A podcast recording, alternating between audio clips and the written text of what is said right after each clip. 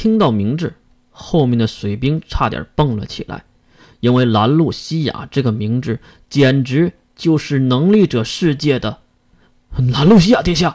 一旁的士门也是傻了眼，直接半跪在地面，不敢再抬头。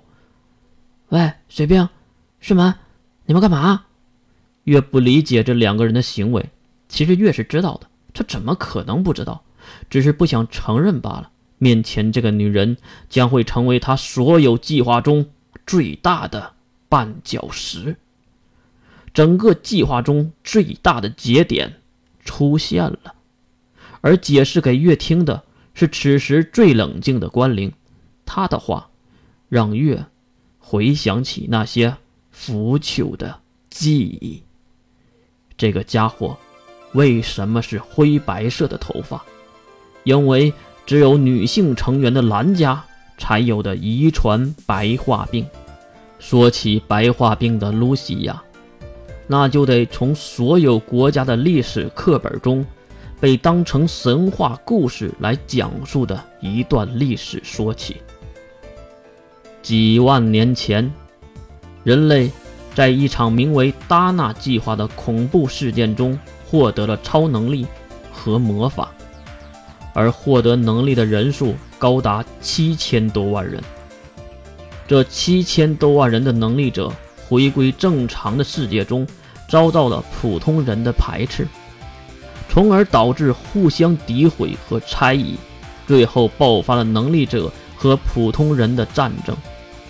战争持续了很久，任何一方都没有获得甜头，因为战争只会给他们带来无尽的痛苦。和悲伤，不管是普通人的一方，还是能力者的一方，都存在两种不同的阵营，一个是激进派，一个是保守派。激进派的人类认为，达纳计划的恐怖事件回归的能力者们是被诅咒之人，必须虐杀，不能让他们活着，不然人类最初的种族就会被灭亡。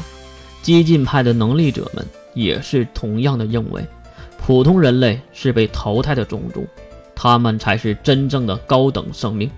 生命需要进化，而进化的准则就是淘汰旧的事物。当然，保守派都持有一样的想法，那就是能力者和普通人应该共存。能力者和普通人就像男人和女人一样，一定有它存在的意义，因为存在即合理。为了结束这场痛苦的战争，有一对兄弟站了出来。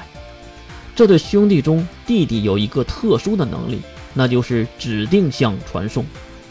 他可以传送一定范围内的任何东西到范围内的任何地方。另一个则是可以杀死以自己为中心的所有生物。就这样，两个人在一处无人的半岛，开启了自己的计划。弟弟以自己的生命为代价，扩大了能力范围到整个世界，然后将整个世界上所有激进派的人员传送到这个半岛之上。至于他用了什么办法和手段，知道哪个是激进派的，就不从得知了。所有激进派的普通人和能力者都被传送到半岛上后，哥哥。也是利用生命为代价增强自己的能力，杀尽了岛上所有的激进派人类。这场瞬间就杀尽了激进派，虐杀了一大半以上的人类，清空了多个国家的战争，被称为“杀尽战争”。杀尽战争也是人类四大战争中最快、伤亡最多的一次。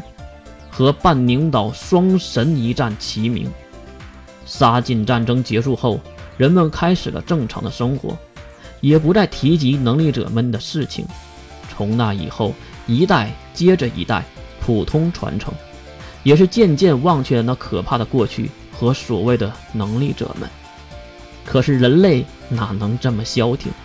虽然能力者和普通人之间的战争已经结束，可是普通人。和普通人之间的战争可没曾结束过，当然，能力者和能力者们的战争也没有结束过。杀尽战争以后，能力者们大致分为了两个大派别：拥有超能力的科学阵营，崇拜神学的魔法阵营。两个阵营明争暗斗，不知道多少年，从而出现了多个国家。科学阵营这边出现了十九个国家，而这十九个国家就是十九大异族的雏形。执政人是普通人，而释放武力的就是能力者们了。然而，激进派和保守派的战争刚刚结束，竟然迎来了十九大异族的乱战。此时真是乱世出英雄，有一位名为兰露西亚的女性，他说服了十九大异族的八大异族，并带领他们歼灭了其他志大的十一大异族。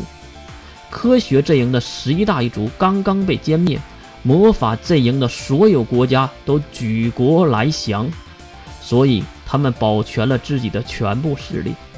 到现在，科学阵营的元气依然敌不过魔法阵营。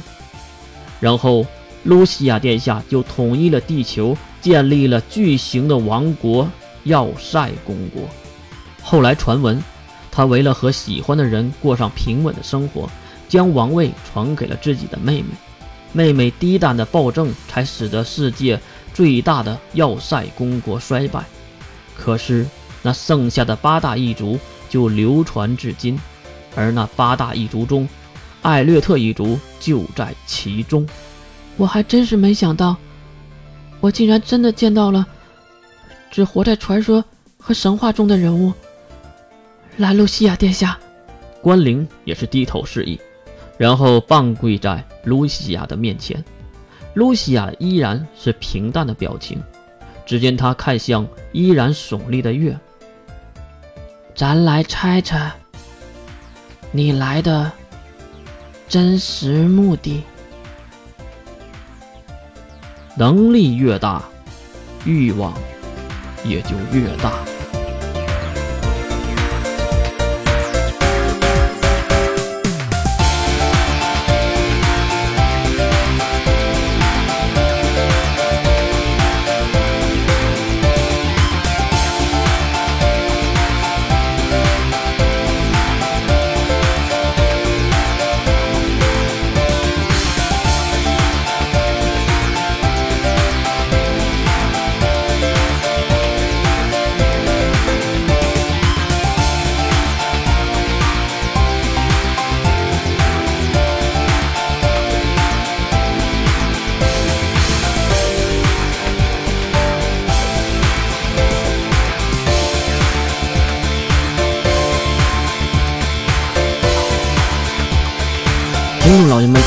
我是易阳阳小硕。我们的微信粉丝群终于开通了，加入方式请看作者的签名。如果您是喜欢本小说的好朋友，就和我一起加入微信群，化为吹稿狂魔，和作者疯狂的吹稿吧。我们期待您的加入。